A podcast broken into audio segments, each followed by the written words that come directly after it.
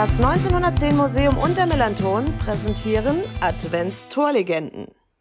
Morike Sacco, du hast im März 2009 in einem wirklich denkwürdigen Spiel gegen Hansa Rostock per Elfmeter getroffen. Normalerweise habe ich jetzt alle gefragt, wie sie das Tor erlebt haben, wie das Tor entstanden ist. Beim Elfmeter ist das ein bisschen witzlos, weil war ein Elfmeter, du hast ihn sauber verwandelt. Deswegen frage ich dich mal, beschreib mal das Spiel aus deiner Sicht. Was für ein Spiel hast du damals erlebt?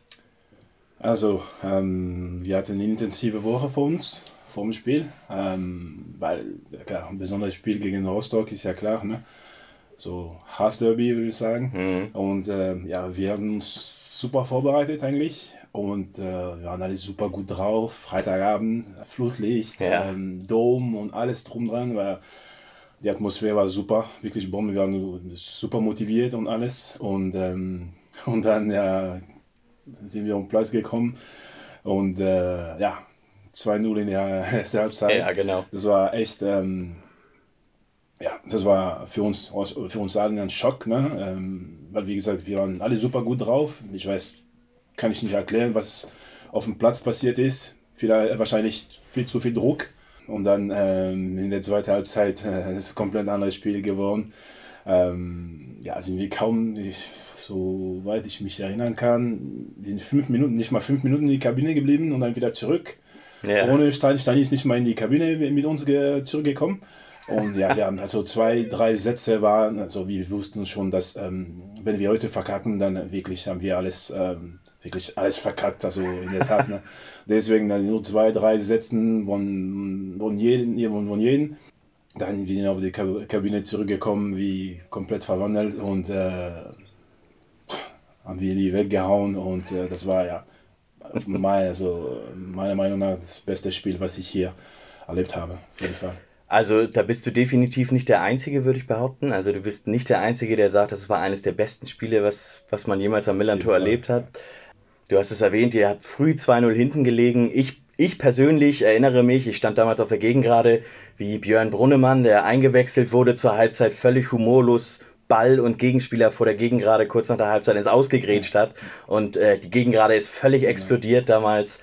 Und ähm, Brunnemann war es dann übrigens auch, der den Elfmeter rausgeholt genau, hat. Genau, genau, richtig, ja, genau, Den du verwandelt hast. Und äh, Junior Hoylett hat dann genau. die beiden Tore noch gemacht. 3-2 ist das Spiel ausgegangen.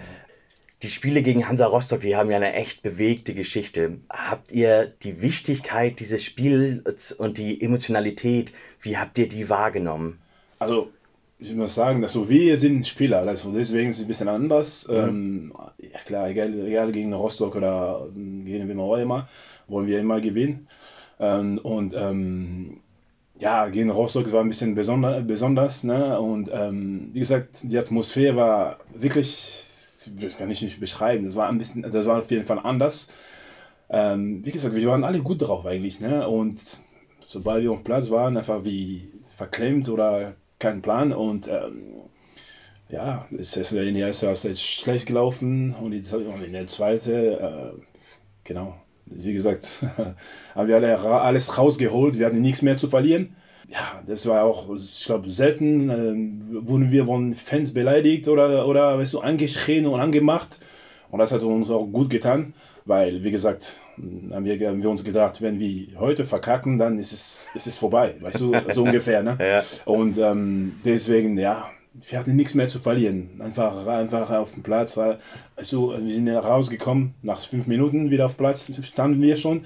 Und die gegnerischen Fans haben wir mit äh, Böllern und alles, äh, ja. du, Randale gemacht und, und, und.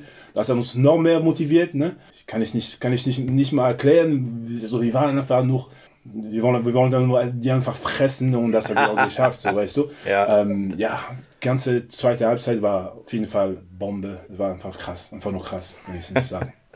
Morike Sacco, vielen Dank für dieses Tor, vielen Dank für die Erinnerungen, die du jetzt mit uns geteilt hast Sehr und äh, vielen Dank für das Gespräch, was wir geführt haben. Sehr gerne.